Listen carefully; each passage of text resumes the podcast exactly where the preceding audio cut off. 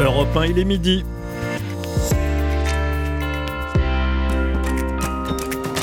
Europe 1 midi. Romain Desarbres. Bonjour à tous et bienvenue dans Europe 1 Midi, votre grand rendez-vous d'information de la mi-journée sur Europe 1. Une grande partie d'Europe 1 Midi sera consacrée à ce drame. Un drame qui s'est déroulé ce matin, aux alentours de 10h. Une professeure du lycée Saint-Thomas d'Aquin de Saint-Jean-de-Luz a été poignardée par un élève. La professeure est décédée. Toutes nos informations dès le début d'Europe 1 Midi, vous entendrez également les premiers témoignages. Dans Europe 1 Midi aussi, l'inflation et les propositions de famille rurale pour les ménages modestes. On va parler de la sécheresse. 32 jours sans pluie en France, c'est un record. Et puis à propos de record, les bénéfices records, près de 17 milliards d'euros pour Stellantis, le regroupement de Peugeot, Citroën, DS et Fiat Chrysler. 2 milliards sur ces 17 milliards seront versés aux salariés, plus de 4300 euros minimum par salarié français. On va en parler également dans Europe 1 midi. La tendance météo, Anissa Haddadi, avec enfin le retour de la pluie. Hein. Oui, ça y est, enfin, oui, la pluie est de retour. On l'attendait avec depuis ce matin des petites averses sur le nord-ouest qui vont se généraliser sur une plus grande partie du pays. Alors attention, hein, les quantités attendues cet après-midi ne seront pas suffisantes pour endiguer le manque d'eau actuellement, mais elle a le mérite d'être là, cette pluie, avec euh, une ambiance plutôt douce et des températures comprises entre 9 et 17 degrés cet après-midi. Anissa Haddadi, merci Anissa, et à tout à l'heure pour la météo complète. Europe 1 midi. Une professeure tuée par un élève, ça, ça s'est donc passé ce matin au lycée Saint-Thomas d'Aquin de Saint-Jean-de-Luz. William Molinier avec nous. Bonjour William. Bonjour Romain. Service police-justice d'Europe 1. Euh, déjà, que sait-on de ce qui s'est passé? Dites-nous. Eh bien, cela s'est passé aux alentours de 10h hein, ce matin, 9h50 précisément. La scène se déroule au sein du collège-lycée Saint-Thomas d'Aquin à Saint-Jean-de-Luz, un établissement privé catholique qu'on nous décrit comme très calme. Selon les premiers éléments de l'enquête, un élève de 16 ans a poignardé sa professeure d'espagnol après avoir sorti un couteau de son sac. La victime est âgée de 50 ans. Elle a reçu donc euh, un coup de couteau au niveau du, du sternum en plein cœur. Elle est décédée des suites de ses blessures malgré la prise en charge des secours. Le suspect, lui, a été interpellé par les policiers. Il est actuellement en garde à vue. La police judiciaire de Bordeaux a été saisie. Le procureur de la République euh, s'est déplacé. À ce stade, rien n'indique qu'une une quelconque motivation terroriste et donc le ministre de l'Intérieur, Gérald Darmanin, n'a pas prévu, en tout cas pour l'instant, de se rendre sur place, hein, selon son entourage. C'est le ministre de l'Éducation nationale, Papendiaï, qui se déplacera à Saint-Jean-de-Luz tout à l'heure. Il est attendu aux alentours de 18h. Après l'agression, les autres élèves ont été confinés. Ils sont actuellement en train d'être sortis par les policiers pour un semblant de retour à la normale, sans doute dans l'après-midi dans, dans ce lycée. William Olinier, que sait-on du profil de, de cet élève Alors, à ce stade, on, on ignore hein, précisément mm. les, les, raisons du passage à l'acte, si ce n'est que donc que le caractère terroriste de l'agression n'est pas retenu. Selon nos informations, cet élève de 16 ans était un des élèves de cette professeure. Il est inconnu des services de police. Juste après son interpellation, il aurait déclaré être possédé, nous indique une source proche de l'enquête. Il souffrirait de troubles psychiatriques et était suivi pour une dépression. Il aurait, selon une autre source policière, entendu cette nuit des voix lui demandant de tuer sa professeure d'espagnol. L'enquête s'oriente donc plutôt pour l'instant vers une explication de cet ordre. Le suspect est en train d'être interrogé par les enquêteurs. Sa famille, ses amis euh, seront aussi très certainement rapidement entendus. William Molinier, service police-justice d'Europe 1, vous restez euh, évidemment avec nous. Merci beaucoup William. Le choc dans le quartier, le choc dans toute la ville de Saint-Jean-de-Luz et le choc partout en France évidemment. Les premiers euh, sur Europe 1 dans Europe 1 Midi. Écoutez ce que nous a dit il y a quelques instants Martine. Elle est commerçante. Son commerce se trouve à une centaine de mètres du lycée. C'est juste à côté de là où je suis. C'est un endroit où j'ai été. Mes gosses, je veux dire, oui, oui, c'est quand même un endroit que je, les gosses passent devant ma boutique tout le temps, quoi. Donc j'en vois tout le temps passer le matin quand ils arrivent des bus et qu'ils vont vers leur collège ou le soir quand ils repartent. C'est un lycée qui a la réputation d'être un lycée un peu, je veux dire, un peu bobo, c'est pas ça, mais c'est des gosses. Euh, les résultats scolaires sont très bons. euh, Enfin, je veux dire, c'est quand même un lycée qui est réputé pour être un lycée euh, haut de gamme, on va dire. Voilà, un bon lycée. Euh, c'est un témoignage recueilli par Caroline Baudry euh, de la rédaction euh, d'Europe 1. De nombreuses réactions, évidemment. Voici celle du porte-parole du gouvernement il y a quelques instants, Olivier Véran, juste après le, le Conseil des ministres. Simplement vous dire tout le soutien que nous portons à la communauté éducative dans son ensemble, incluant les enseignants, les directeurs d'établissement, les parents d'élèves, les élèves eux-mêmes. J'imagine à peine le traumatisme que cela peut représenter, localement et plus généralement à l'échelle de la nation. Vous dire également que le ministre de l'Éducation nationale, Papendiaï, se rendra sur place dès aujourd'hui. Voilà, Papendiaï euh, qui va donc se, rendre sur place à Saint-Jean-de-Luz euh, dans les, dans les prochaines heures. Il est midi 5, voilà ce que l'on pouvait dire. Euh, dans un instant, on sera avec Jean-Rémy Girard, président du syndicat national des lycées et des collèges. On sera avec Éric Maroc, secrétaire régional du syndicat Alliance Police Nationale, région sud-ouest, hein, évidemment. Et on sera également avec Vincent Bru, député modem des Pyrénées-Atlantiques. On n'avait jamais connu cela en France. 32 jours d'affilée sans véritable pluie. Le record de sécheresse, tout mois confondu, qui datait de 2020 est donc battu. Et la France est en état d'alerte, nous dit le ministre de la Transition écologique. Un grand plan eau sera présenté dans les prochains jours, avec des mesures de restriction, possiblement dès le mois de mars. Frédéric Michel, vous êtes près du lac de Saint-Cassien, dans le département du Var. Et là-bas, les effets de cette sécheresse hivernale sont particulièrement visibles. Oui, bien visible, les rives de Saint-Cassien laissent apparaître de longues plages de sable généralement noyées en hiver. Cette habitante a l'habitude de se promener autour du lac. Là, euh, vraiment, euh, ça a baissé, ouais. Sylvie habite au-dessus du lac, à Montauroux, où la population est appelée à la vigilance. On a déjà reçu un message de la mairie disant qu'on était limité dans l'arrosage, euh, par exemple pour les piscines, donc de maintenant jusqu'à octobre. Donc c'est très compliqué, on est encore en hiver, donc on croise les doigts pour qu'il pleuve. Chantal en est réduit à scruter le ciel. Jusqu'au mois de décembre dernier, elle était limitée à 100 litres d'eau par jour et par personne. L'année dernière, il y a eu des restrictions. On verra cette année. Il pleut toujours pas, non? Ben, Le lac, il descend. Donc, euh, ben, il faut faire euh, ses propres réserves d'eau et économiser le plus possible. Alors, au total, près d'une centaine de communes sont en alerte dans le Var. Quelques interdictions sont déjà entrées en vigueur pour économiser la ressource en eau. Aucune pluie n'est annoncée dans les prochains jours et le déficit pluviométrique est déjà plus important que l'an dernier à la même époque. Frédéric Michel, correspondant d'Europe 1 dans la région sud. Bien manger en temps d'inflation, c'est une mission quasi impossible pour les ménages modestes. C'est ce que confirme l'Observatoire des prix, un observatoire annuel publié aujourd'hui par l'association Famille Rurale. On y découvre quoi? Notamment la somme qu'il manque chaque mois à une famille qui vit au niveau du seuil de pauvreté pour se nourrir correctement. Noah Moussa avec nous. Bonjour Noah. Bonjour Romain, bonjour à tous. Quel est le résultat de cette étude? Eh bien, l'étude révèle qu'une famille de deux adultes et deux enfants doit débourser au minimum 477 euros par mois pour s'alimenter sainement c'est-à-dire acheter des produits de saison et suffisamment variés. Selon les estimations de familles rurales, il manque 65 euros aux 9 millions de Français qui vivent au niveau du seuil de pauvreté pour atteindre ce budget de 477 euros. L'association réclame donc un chèque mensuel de 65 euros à destination des ménages les plus modestes, coût annuel estimé 7,2 milliards d'euros. Une somme que l'association compare aux 20 milliards d'euros dépensés à soigner des pathologies créées par une mauvaise alimentation. Manger plus sainement permettrait aussi de débourser moins, d'après Famille Rurale, selon, euh, qui la, la, hausse des prix des produits sains s'est limitée à 8,3% en un an contre 12% pour l'alimentation en général.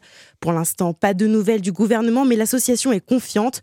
Le sujet est sur la table et devrait être étudié très prochainement. Noah Moussa du service économie d'Europe 1. Merci beaucoup Noah.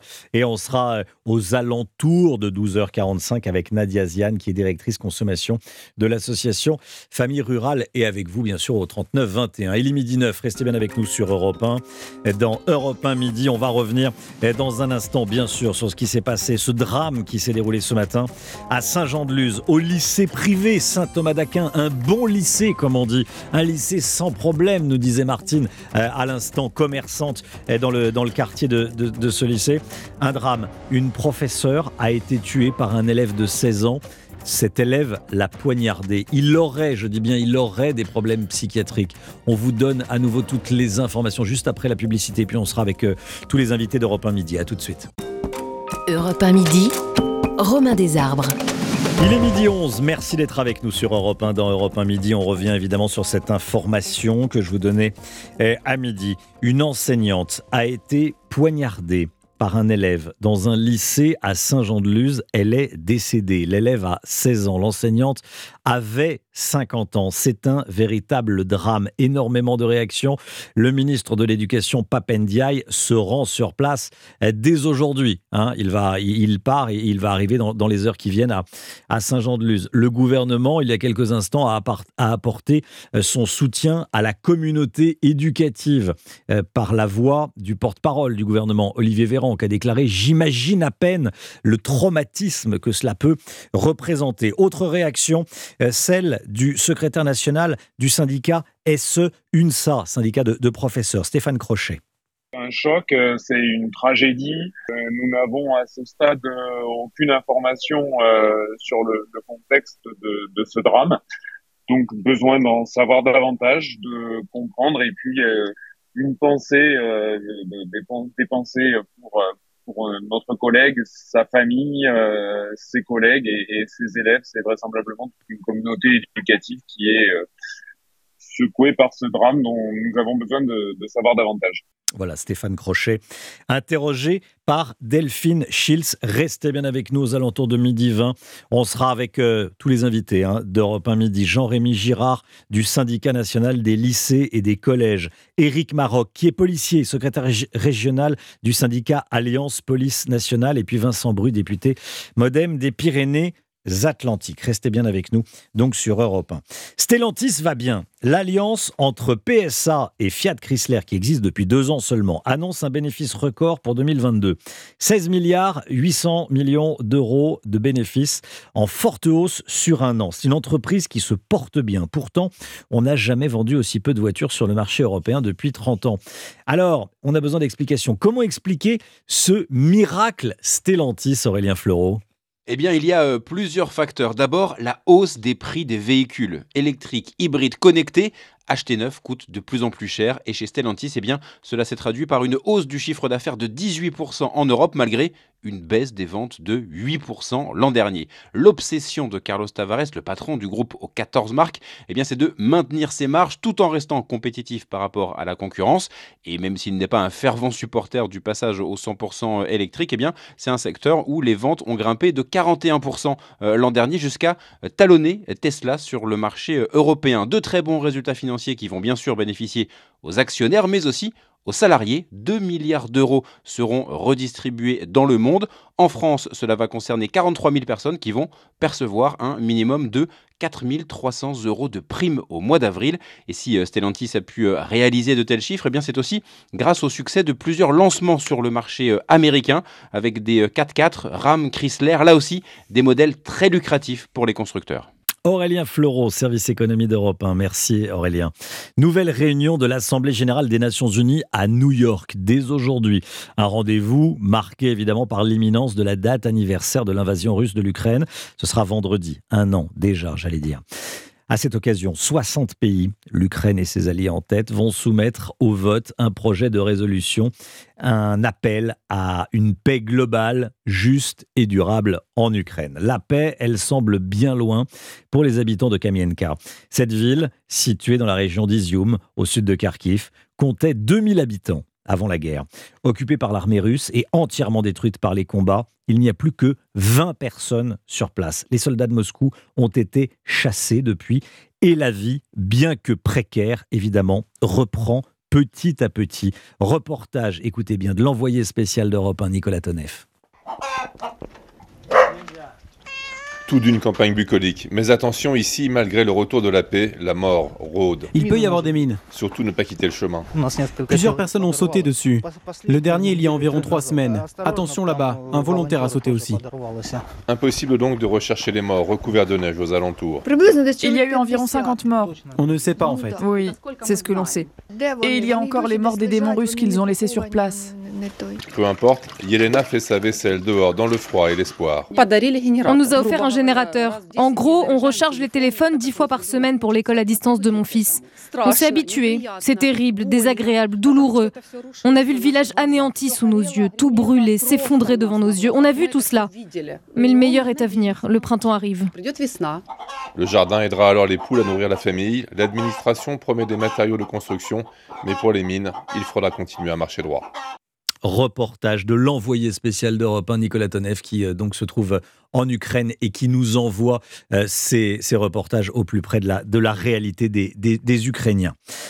Vous avez peut-être euh, prévu de passer par le Salon de l'Agriculture à Paris. Ça débute ce week-end. Lors de la dernière édition, 500 000 visiteurs avaient pu déguster des bons produits du terroir. Ça, c'est un, des bons côtés du, Salon de l'Agriculture. Ou encore observer les animaux. Bien sûr, on y va avec les enfants et on montre les, les animaux aux petits de la ville, souvent.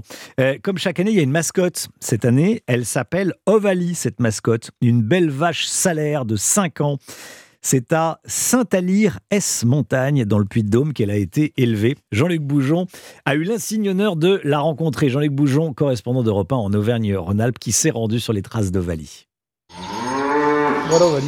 Ovalie, c'est son propriétaire, Michel Vancimertier, jeune agriculteur de 34 ans, qui en parle le mieux. C'est une vache salaire de 5 ans. C'est une vache de grand format qui pèse un peu plus de 800 kg, avec une tête très marquée. On voit les cornes en forme de lyre, avec beaucoup de longueur, le front large et le, le poil frisé à, à, cajou. A toutes les qualités de la race. On voit un très bon bassin, une très belle mamelle, de bons aplombs. C'est une race rustique, une race de montagne qui se déplace très bien et qui est mère de deux petites jumelles. Deux petites femelles d'un mois et demi seulement qui feront le voyage vers la capitale avec leur mère. Dix jours à Paris face à la foule, mais cela ne devrait pas effrayer Ovalie, estime son propriétaire, car cette vache, c'est un tempérament. C'est une dominante un peu dans le troupeau, elle se laisse pas marcher dessus. C'est un peu comme les montagnards, on va dire, c'est un peu de caractère. Ouais. Mais après, c'est une très bonne vache, elle est super agréable, super gentille, et on en est fiers aujourd'hui. elle s'est même déjà posée pour les photographes. Elle a l'habitude, alors maintenant, dès qu'il y a des médias, elle se lève, elle a compris que c'était pour elle. Elle fait la vedette. Une vedette que chacun pourra admirer dès samedi dans le hall 1 du salon. Saint-Alires-Montagne en Auvergne, Jean-Luc Boujon, Europe 1. voilà, on a fait connaissance avec Ovalie, un peu de, de sourire dans, dans, Europe 1 midi. Midi 18, la bourse. La bourse avec vous, Claire Lemaître de boursier.com. Bonjour Claire. Bonjour Romain. Quelle est la tendance à Paris? C'est encore du rouge, moins 0,8%, 7246 points. Un CAC 40 plus prudent après son record historique la semaine dernière. Il faut dire que Wall Street a perdu environ 2% hier. Et puis on attend ce soir le compte rendu de la dernière réunion de la Réserve fédérale américaine avec peut-être des indices sur les futures hausses de On a quand même des résultats financiers excellents pour Danone. L'action monte de près de 3% et bénéfice historique aussi l'an dernier pour Stellantis, plus 1,7% pour le groupe automobile. Ailleurs en Europe, les autres marchés sont également en baisse. Londres et Madrid perdent 1,2%, moins 0,8 pour Francfort, moins 0,6 pour Amsterdam, moins 0,8 pour le CAC 40 à Paris. Merci beaucoup Claire Lemaître pour la bourse, Claire Lemaitre de boursier.com. La météo Anissa Dadi avec un ciel bien plus gris et des averses aujourd'hui. Hein. Le ciel est gris sur quasiment toutes les régions aujourd'hui. Ciel très épais avec des averses. Alors on a une bande euh, pluvieuse qui va des Pyrénées jusqu'au nord-est, en passant par la Nouvelle-Aquitaine, l'Auvergne, la vallée du Rhône. Là, ce sont de petites averses. On a des pluies un petit peu plus fréquentes quand même entre les pays de la Loire et la basse Normandie cet après-midi. Le ciel se dégage à l'arrière de la perturbation sur les côtes de la Manche où on retrouve quelques éclaircies, mais partout ailleurs, c'est vraiment très couvert dans une ambiance encore douce, même si les températures baissent. On est au-dessus des moyennes 9 à Saint-Brieuc, 11 degrés à Aurillac, 12 à La Rochelle et Dijon, 11 degrés à Paris cet après-midi, 13 à Besançon, 16 degrés à Marseille et 17 pour Ajaccio. Merci beaucoup Anissa, il est midi 20, restez bien avec nous. Dans un instant, les toutes dernières informations concernant ce drame dont on parle hein, depuis le début d'Europe 1 midi. Cette enseignante tuée par un élève dans un lycée sans problème, hein, jusqu'ici. Euh, le lycée Saint-Thomas d'Aquin à Saint-Jean-de-Luz dans les Pyrénées-Atlantiques. On en parle et on écoutera les dernières informations de William Molinier qui est avec nous dans ce studio. On sera également avec Jean-Rémy Girard qui est professeur de lycée, président du syndicat national des lycées et des collèges, et avec Éric Maroc, secrétaire régional du syndicat Alliance Police Nationale. On sera également en direct avec Vincent Bru, député modem des Pyrénées-Atlantiques. A tout de suite. Europe 1 midi, Romain Desarbres. Il est midi 23. On va euh, évidemment euh, consacrer une grande partie, très grande partie euh, d'Europe 1 midi à ce drame qui s'est déroulé ce matin à Saint-Jean-de-Luz au lycée Saint-Thomas d'Aquin. On est avec Jean-Rémy Girard, qui est président du syndicat national des lycées et des collèges. On est avec Éric Maroc, secrétaire régional du syndicat Alliance Police Nationale. Bonjour Éric Maroc. Bonjour. Bonjour, merci beaucoup d'être avec nous dans Europe 1 midi. Et Vincent Bru, député modem des Pyrénées-Atlantiques. Bonjour monsieur le député. Bonjour. Merci d'être d'être également euh, avec nous, avec tous les auditeurs euh, d'Europe 1. Tout d'abord, les informations de, William Molinier. William, service police justice d'Europe 1. Déjà, on va revenir sur les faits. Euh, William, il est à peu près 10 heures ce matin dans, dans ce lycée. Que 9h50 précisément. Hmm. Euh, cet élève de 16 ans poignarde euh, sa professeure donc dans ce euh, lycée de Saint-Jean-de-Luz, lycée privé catholique Saint-Thomas d'Aquin, réputé plutôt calme, plutôt huppé. Cet élève donc sort un, un couteau de son sac à dos avant de porter un coup fatal à la victime en plein cœur. cette professeure d'espagnol est âgée de 50 ans. Elle est décédée des suites de ses blessures malgré la prise en charge par les services de secours. Pas de motivation précise euh, à ce stade. Hein. Le, caractère terroriste de l'agression n'est pas retenu. Le suspect a été interpellé. Il est en ce moment même interrogé par les enquêteurs. C'est la police judiciaire de Bordeaux qui a été saisie. Euh, sur place, les, élèves ont été confinés après, après la scène. Ils sont en ce moment même en train d'être sortis un par un par les policiers. Le ministre de l'Éducation nationale, Papendiaï, est attendu sur place aux alentours de 18h. Mmh. restez avec nous, bien sûr, William Molinier. Éric Maroc, euh, policier, secrétaire régional du syndicat Alliance Police Nationale. Euh, évacuation en ce moment même des, des, élèves du lycée par vos collègues? Alors, évacuation euh, des, des, lycéens, certainement, pour ceux qui n'ont pas été témoins de la scène. Hein, oui, et prise en charge de l'ensemble des témoins avec une cellule d'assistance psychologique, mes collègues policiers locaux sur place, l'antenne PJ Bayonne et bien sûr la PJ Bordeaux qui va arriver en renfort. Et, là, ah oui, la PJ Bordeaux qui arrive, qui arrive en renfort, qui est en train de, de, se diriger vers, Saint-Jean-de-Luz. Restez bien avec nous, Eric Maroc. William Molinier, euh, qu'est-ce qu'on sait du, du profil de, de cet élève? Alors, il est âgé de, il est, pardon, il est âgé de, de 16 ans. C'est un élève, euh, c'est un élève de cette professeure hein, qui, euh, qui était scolarisé dans, cette, dans, ce lycée et qui avait donc euh, cette, cette professeure d'espagnol. Il est inconnu des services de police. L'enquête s'oriente plutôt sur une explication de, type trouble psychiatrique. Il était suivi, selon nos informations, pour une dépression. D'après une, source proche de l'enquête, il aurait entendu des voix. D'ailleurs, juste après son interpellation, il se serait dit euh, possédé et c'est donc euh, du côté de cette euh, explication-là qu'il qu'il faut chercher. Sa famille, évidemment, ses amis, les témoins directs vont être très rapidement entendus par les enquêteurs. William, euh, un dernier mot évidemment concernant euh, la victime. Que sait-on d'elle? Elle, elle, avait 50 ans. 50 ans, professeur euh, d'espagnol, 50 ans donc plutôt expérimenté. C'était mm. une, une, professeure qui avait l'habitude de, voilà depuis plus de 25 ans de, de, carrière, professeur expérimenté, professeur d'espagnol. À ce stade, on, ne sait pas grand-chose, hein, à vrai dire, du profil de, cette professeure. Mais donc le, le, le, ministre de l'Éducation nationale, Papendiaï, se, se rendra sur place pour évidemment rassurer toute la communauté euh, enseignante euh, du lycée. Bien sûr. Jean-Rémy Girard, président du syndicat national des lycées et des collèges. Bonjour Jean-Rémy Girard. Merci d'être, euh, merci d'être avec nous dans Europe 1 Midi. j'imagine que vous voulez rendre hommage à votre collègue décédé déjà. Bien sûr, oui, euh, évidemment, présenter au nom euh, du SNALC toutes euh, nos condoléances à sa famille et également apporter tout notre soutien à ses collègues qui doivent être vraiment dans une situation absolument atroce aujourd'hui. De détresse, c'est un choc dans, dans, dans, toute la communauté éducative. Bien sûr, j'allais dire, c'est simple de dire ça, mais ça va bien au-delà, ce choc. Oui, c'est évidemment toujours un très très grand choc quand euh, un enseignant, hein, quelqu'un qui est là pour mm. euh, transmettre euh, le savoir à ses élèves, est tué et qui plus est est tué par un élève. c'est quelque chose d'inimaginable, c'est quelque chose qui ne devrait pas se produire, c'est absolument dégueulasse. voilà, on est professeur, on est normalement là pour transmettre des connaissances, on n'est pas là pour se prendre des coups de couteau et, et pour en mourir. C'est absolument abominable, j'ai pas d'autre mot. Abominable et d'une tristesse absolue. Restez bien avec nous, Jean-Rémy Girard. On est également avec Éric Maroc, qui est policier, syndicat Alliance, et Vincent Bru, député modem des Pyrénées-Atlantiques. Et puis, euh, il y a quelques appels au, 39-21. On écoutera euh, Dominique qui nous appelle de, Haute-Corse. Il est midi 28, petite pause publicitaire. Euh, toutes les dernières informations avec Émilie Dez. Et puis ensuite, on se retrouve juste après. À tout de suite. Europe 1 midi. Romain Desarbres. Il est midi et demi, merci d'être avec nous dans Europe 1 midi. Sur, euh, sur Europe 1, on va continuer évidemment à, évoquer ce drame de ce matin, drame au lycée Saint-Thomas d'Aquin à Saint-Jean-de-Luz, où une euh, enseignante de 50 ans a été poignardée par un élève. Cette euh, enseignante est, décédée. Tous les invités euh, sont là. Mais tout d'abord, c'est le, point info avec vous, Émilie Dez. Bonjour Émilie. Bonjour Romain, bonjour à tous. Le ministre de l'Éducation Papendiaï est attendu à Saint-Jean-de-Luz où une professeure d'espagnol a été tuée ce matin, euh, poignardée par un élève. L'agresseur présumé a été interpellé et placé en garde à vue. Il est âgé de 16 ans. Selon une source proche de l'enquête à Europe 1, le jeune homme aurait déclaré être possédé. Il souffrait de problèmes psychologiques. La victime, âgée d'une cinquantaine d'années, se trouvait en arrêt cardio-respiratoire à l'arrivée des secours. Elle n'a pas pu être réanimée. Euh, Le gouvernement apporte tout son soutien à la communauté éducative, a déclaré le porte-parole Olivier Véran.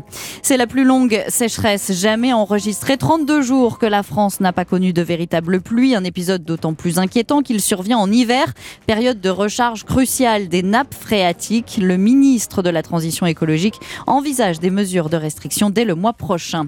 Il manque 65 euros par mois aux plus précaires pour manger sainement, autrement dit des produits frais et de saison, selon l'association Famille Rurale. Il faudrait créer une allocation mensuelle, idée soumise au ministre de la Santé. Et puis Stellantis va redistribuer 2 milliards d'euros à ses salariés dans le monde. Le groupe automobile, né de la fusion entre PSA et Fiat Chrysler, a réalisé un bénéfice record, 16,8 milliards d'euros l'année dernière pour le groupe automobile. Émilie Dez, merci beaucoup Émilie. On vous retrouve à 13h pour un prochain flash. À tout à l'heure. À tout à l'heure. Europe 1 midi. Midi, 13h, Romain Desarbres. Éric Maroc est avec nous, secrétaire régional du syndicat Alliance Police Nationale et le député modem des Pyrénées-Atlantiques, Vincent Bru. Monsieur le député, bonjour. Rebonjour, merci d'être, euh, avec nous dans, dans Europe 1 Midi. C'est le, c'est le choc. Évidemment, dans, dans les Pyrénées-Atlantiques, le ministre de l'Éducation nationale se, se rend sur place. J'imagine que vous irez également au, au, euh, dans, ce, dans ce lycée? Alors, je, j'irai dans ce lycée, bien entendu. Là, je suis en, en déplacement. Je rentre Oui. ce soir Oui. et dès demain matin, je vais rentrer évidemment dans ma circonscription pour visiter cet établissement que je connais et, et dont tout le monde connaît la- l'excellente réputation. Il y a une communauté enseignante extrêmement motivée. Il y a un projet pédagogique original. Il y a une direction qui est extrêmement attentive. Et je, je dois dire que c'est un- une onde de choc euh, considérable parce que rien ne pouvait laisser imaginer que au Pays Basque en particulier nous puissions connaître euh, de tels événements. Donc nous sommes tous sous le choc et vraiment extrêmement euh, extrêmement euh, bouleversés par ce qui s'est passé. Cette enseignante n'avait pas je crois demandé de de protection ou n'avait pas fait de signalement particulier à l'éducation nationale au rectorat. C'est un établissement qui est extrêmement calme d'une très grande qualité et véritablement je, mes premières pensées vont évidemment à la, la famille de, de cette victime, de cette professeure d'espagnol de 50 ans, et euh, également à toute la communauté enseignante qui doit être absolument bouleversée, ainsi que aux élèves de l'établissement et, à- et à leurs familles. Oui. Je pense qu'à Saint-Jean-de-Luz, c'est une onde de, de, de choc considérable euh, véritablement on, ne peut que peut que leur apporter toute notre sympathie notre soutien Parce qu'il y a peu de problèmes de violence dans les Pyrénées-Atlantiques, en tout cas à Saint-Jean-de-Luz, à Biarritz, dans toute cette zone. Alors, il y a très peu de phénomènes de violence de ce type, bien évidemment, particulièrement au Pays Basque. Le Pays Basque n'est absolument pas connu pour euh, avoir des, des, des problèmes de, de, ce- de cette catégorie. Euh, Ça existe dans d'autres territoires, mais certainement pas chez nous. Et c'est c'est là donc la surprise. Et on, on, on comprend mieux, d'après les premiers éléments que nous connaissons de, de la psychologie de cet élève de 16 ans, qui euh, d'ailleurs euh, s'en est pris à une professeure qui n'était pas son professeur, Oui. hein, d'espagnol. Euh, et, et- et donc, je, je, pense que c'est euh, effectivement euh, un grave problème psychologique qu'il a eu, euh, parce que nous ne connaissons pas ce type de violence dans nos établissements, qu'ils soient publics ou privés. Fort heureusement, c'est pas le cas partout en France, je le sais, mais le Pays Basque est quand même une zone extrêmement protégée de ce point de vue-là. Et et le choc est d'autant plus grand. Selon le journal Sud-Ouest, je lis la dépêche de l'agence France Presse qui est devant moi. L'enseignante a été agressée alors qu'elle donnait un cours à une classe de seconde, donc à, à sa classe de seconde. L'agresseur aurait fait irruption dans la salle avec un couteau pour s'en prendre violemment euh, à elle. C'est un scénario dramatique, Jérémy Girard. Hein. Euh, vous êtes vous-même professeur, hein, président du, du SNALC, syndicat des, lycées et, des, collèges. Le ministre se rend sur place. c'est important également ce soutien dans ces cas-là quand on est professeur et, qu'on est sidéré par, par ce drame qui, qui se passe. Déjà, attristé, racontez-nous, dites-nous. Jean-Rémy Girard, vous êtes avec nous? Oui, pardon, je suis là. Oui, oui.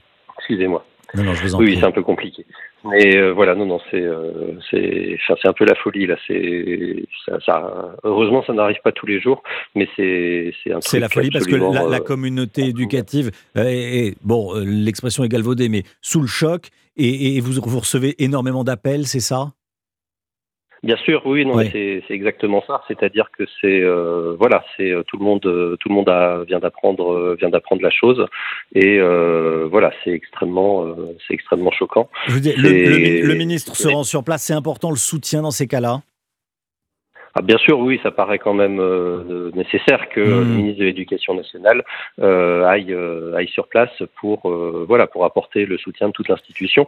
Ça, ça fera malheureusement évidemment pas revenir notre collègue à la vie, mais voilà, c'est quand même un acte absolument, absolument indispensable. Et une fois encore, hein, c'est, il faudra que évidemment l'enquête soit la plus claire possible, mais ça, je ne doute pas que la police et la justice feront, feront leur travail et que le, bah, le coupable euh, la peine qu'il mérite. Je ne sais pas si vous m'avez entendu, il y avait un petit problème de, liaison, mais euh, ça s'est déroulé alors que l'enseignante donnait son cours en classe de seconde et l'agresseur est rentré dans la classe avec un couteau pour s'en prendre violemment à elle. C'est le, c'est le, le scénario qui, totalement imprévisible, j'allais dire. Totalement imprévisible. Mais de toute façon, euh, c'est tout à fait imprévisible hein, d'avoir un élève qui sort un couteau et, euh, et, qui, vous le, qui vous le plante dans la poitrine.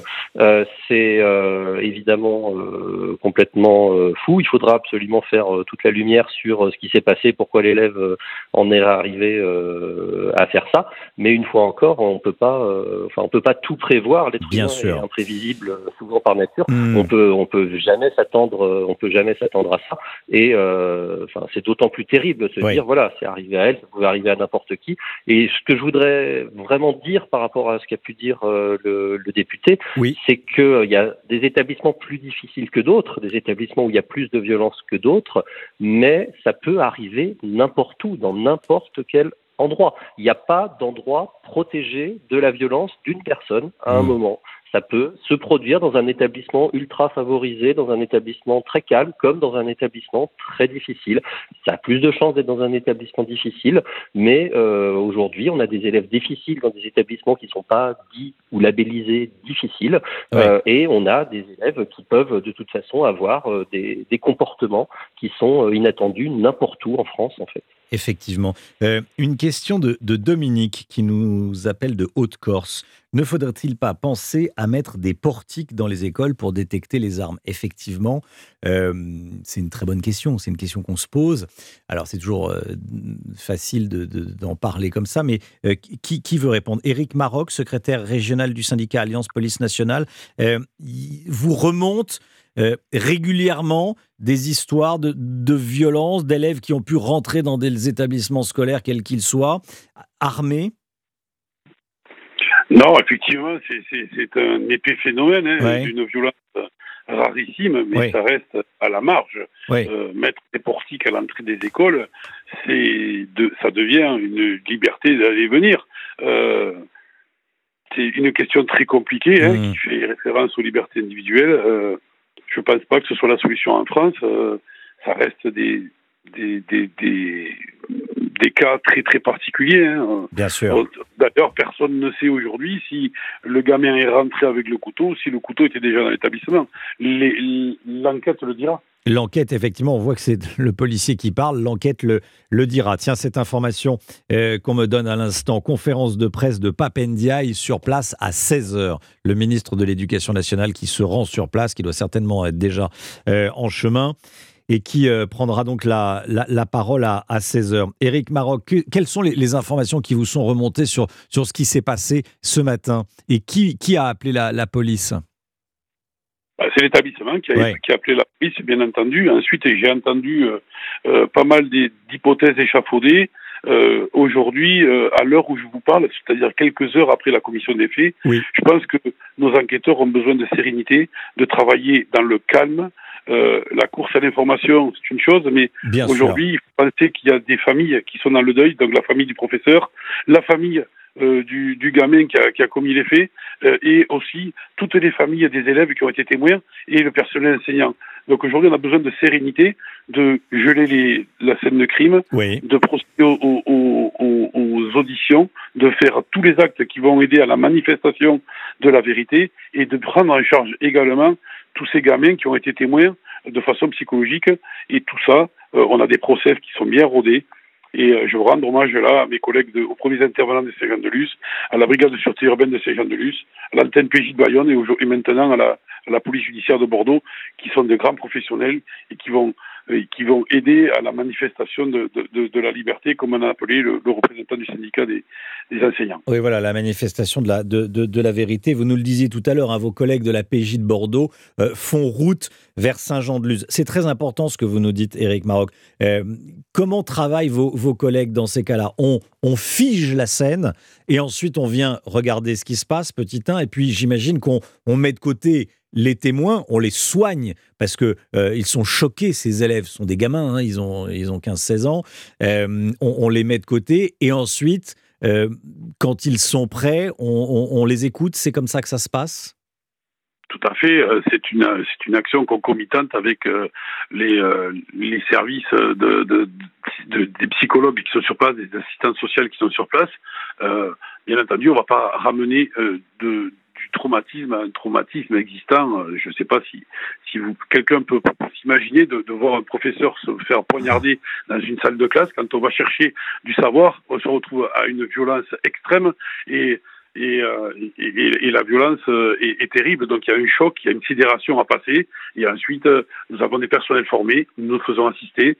Et, et tout ça, ça c'est dans des process bien élaborés. Et comme je vous le dis, sommes des grands professionnels et mmh. nous avons l'habitude, malheureusement, de traiter des, des, scènes comme cela, même si dans le Pays Basque, c'est vraiment très, très. Euh, euh, c'est jamais arrivé, en fait. Évidemment, évidemment. Merci beaucoup, Eric Maroc, secrétaire régional du syndicat Alliance Police Nationale. Merci d'avoir été en direct avec nous dans Europe 1 Midi. Merci à Jean-Rémy Girard, président du SNALC, syndicat national des lycées et des collèges. Merci à Vincent Bru, député modem des Pyrénées-Atlantiques. Voilà ce que l'on pouvait dire, et merci à William Molinier pour les, toutes dernières informations. Euh, voilà ce que l'on pouvait dire hein, sur, sur ce qui s'est passé, ce drame qui s'est déroulé ce matin dans ce lycée catholique de, de Saint-Jean-de-Luz, le lycée Saint-Thomas d'Aquin. Voilà, et on pense évidemment à, cette professeure et, à sa famille. C'est véritablement euh, dramatique. Conférence de presse de Papendiaï, le ministre de l'Éducation nationale, à 16h sur place. 12h44. Dans un instant, on va parler des prix. Les prix qui grimpent, on va en parler avec Nadia Ziane, directrice consommation de l'association Famille Rurale, qui rend son, son étude. Vous savez, il y a une étude annuelle, l'Observatoire des prix, chaque année, c'est aujourd'hui. À tout de suite. Europe 1 midi, Romain Desarbres. Merci d'être avec nous. Dans Europe 1 midi, on va parler à présent prix. On va parler inflation avec le nouvel observatoire des prix de famille rurale. Et on est ravi d'accueillir Nadia Ziane. Bonjour. Bonjour. En studio avec nous dans Europe 1 Midi, directrice consommation de l'association Famille Rurale. Vous proposez, vous, vous publiez chaque année un observatoire des prix. Il est annuel et c'est aujourd'hui. Merci beaucoup donc d'avoir choisi Europe 1 Midi pour, euh, pour en parler. Euh, qu'est-ce que vous avez constaté ces 12 euh, derniers mois? Une forte poussée des prix. Bon, vous n'êtes pas les seuls à l'avoir constaté, mais il y a des subtilités dans ce que vous avez pu observer Dites-nous. Alors le premier renseignement, c'est vrai que quand on prend les prix INSEE, on est à une inflation sur les produits alimentaires d'un peu plus de 12%. Euh, la logique de famille rurale aujourd'hui, c'est de suivre les recommandations de l'État euh, qui, euh, notamment par le biais d'un programme national nutrition santé, le PNNS, nous explique notamment qu'il convient de manger au moins 5 fruits et légumes par jour et par personne, des légumineuses, des protéines. Donc on est parti, on s'est basé sur ces recommandations pour établir un panier qui soit conforme à ce que le ministère de la Santé attend euh, qu'on mange pour être en bonne santé. Et ce panier-là, euh, finalement, euh, quand on prend ces produits-là, il n'augmente entre guillemets, parce que ça, reste une augmentation très substantielle, que de 8%. C'est-à-dire que plus vous consommez des produits bruts, et moins l'inflation euh, est importante. Et ça s'explique de manière très logique. hein.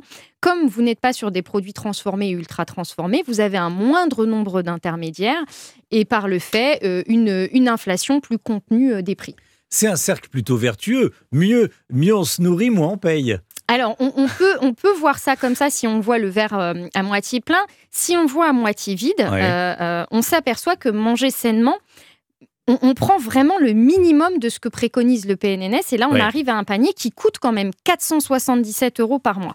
Et là où ça nous inquiète, c'est que euh, pour les 9 millions de ménages les plus précaires, euh, mat- ils n'ont pas les moyens économiques de Hmm. dépenser cette somme-là, puisqu'on a fait un petit calcul. hein. Quand vous prenez les familles qui vivent avec euh, le seuil de pauvreté, elles le consacrent selon... Vous pouvez le rappeler, le seuil de pauvreté? Alors, on- on- nous, on est sur une, compo- une composition de deux adultes, deux enfants, un Oui. ado. une- Et donc, on est à 2585 euros pour cette famille-là. Donc, à 2585 euros, une famille qui a deux enfants avec deux adultes, euh, à 2585 euros, on, on considère qu'elle est au niveau du seuil de pauvreté. Euh, et il, il- il apparaît que ces familles-là, euh, pour, euh, pour leur budget alimentation, elles consacrent 16,3%. 16,3% d'un budget alimentation pour une famille qui est au seuil de pauvreté, ça représente 413 euros. Donc, vous voyez, il y a quand même euh, euh, un, un différentiel qui n'est pas neutre. Et donc, ces familles-là, ce qu'on dit au gouvernement qui nous dit à tous de manger euh, sainement pour pouvoir être en bonne santé et éviter notamment à l'assurance maladie de couvrir des frais de santé, Oui. ces familles-là, matériellement, elles n'en ont pas les moyens. Et c'est la raison pour laquelle, cette année, on a décidé d'appeler aussi le ministre de la Santé et de la Prévention, c'est dans son titre, c'est pas moi qui l'invente, euh, justement à investir davantage dans la prévention.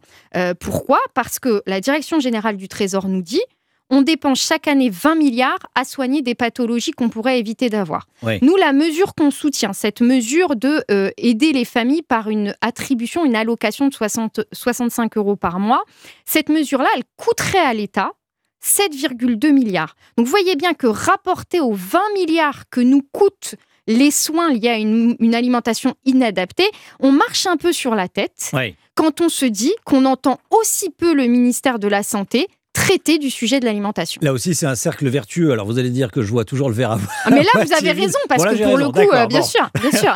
Bon, très bien. Donc, on dépense 7 milliards pour, euh, pour, pour la santé. On investit. On On, investit investit 7 milliards, Bon, pour que bon, les bon. gens s'alimentent sainement Bon. et on évite de dépenser 20. On verra si Bercy euh, voit Bah, les choses même comme pour ça. Bercy, mais c'est pas mal, Même finalement. pour, Des- pour Bercy, c'est pas mal. Bon, écoutez, euh, Patricia nous appelle de Valenciennes. Bonjour, Patricia.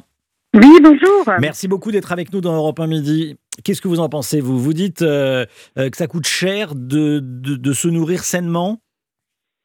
Euh, bah, ça coûte moins cher que d'acheter de, des produits préparés, comme euh, le disait votre intervenante. Alors, euh, le souci aujourd'hui, c'est que, enfin, moi j'étais intervenue il y a, il y a une semaine ou deux, euh, quand une autre intervenante sur une émission du soir disait qu'il fallait acheter des produits locaux, que c'était beaucoup moins cher. Ah oui. Et là, ça m'a, ça m'a fait dresser les, les cheveux sur la tête parce que je suis désolée. Euh, aujourd'hui, euh, moi, je, j'ai testé, hein, je teste en permanence euh, les produits locaux et malheureusement, quand on les compare au prix de grande surface, ce n'est pas moins cher. Parce qu'aujourd'hui, quand vous achetez en local, on vous vend ça comme du bio et automatiquement, ben, on, fait, on fait flamber les prix. Quand vous dites Donc, local, c'est du vous local. allez payer exactement la même chose. Ouais. Euh, euh, le, le prix du kilo, euh, des chicons, euh, enfin des pommes, euh, sous prétexte que c'est la même chose, voire même plus, hein, sous prétexte que bah, c'est du local, c'est du bio, et voilà. Les chicons, les, les endives, hein. mais on Oui. dit les chicons dans Ah, le mais Nord. bah oui. dans le Nord. Ah bah oui, dans le Nord, c'est les chicons, il n'y a pas de débat. Il a pas de débat. Euh, quand vous parlez des produits locaux, euh, vous parlez des produits locaux en supermarché ou les produits locaux que vous allez chercher chez le producteur euh, à droite à Ah gauche? non.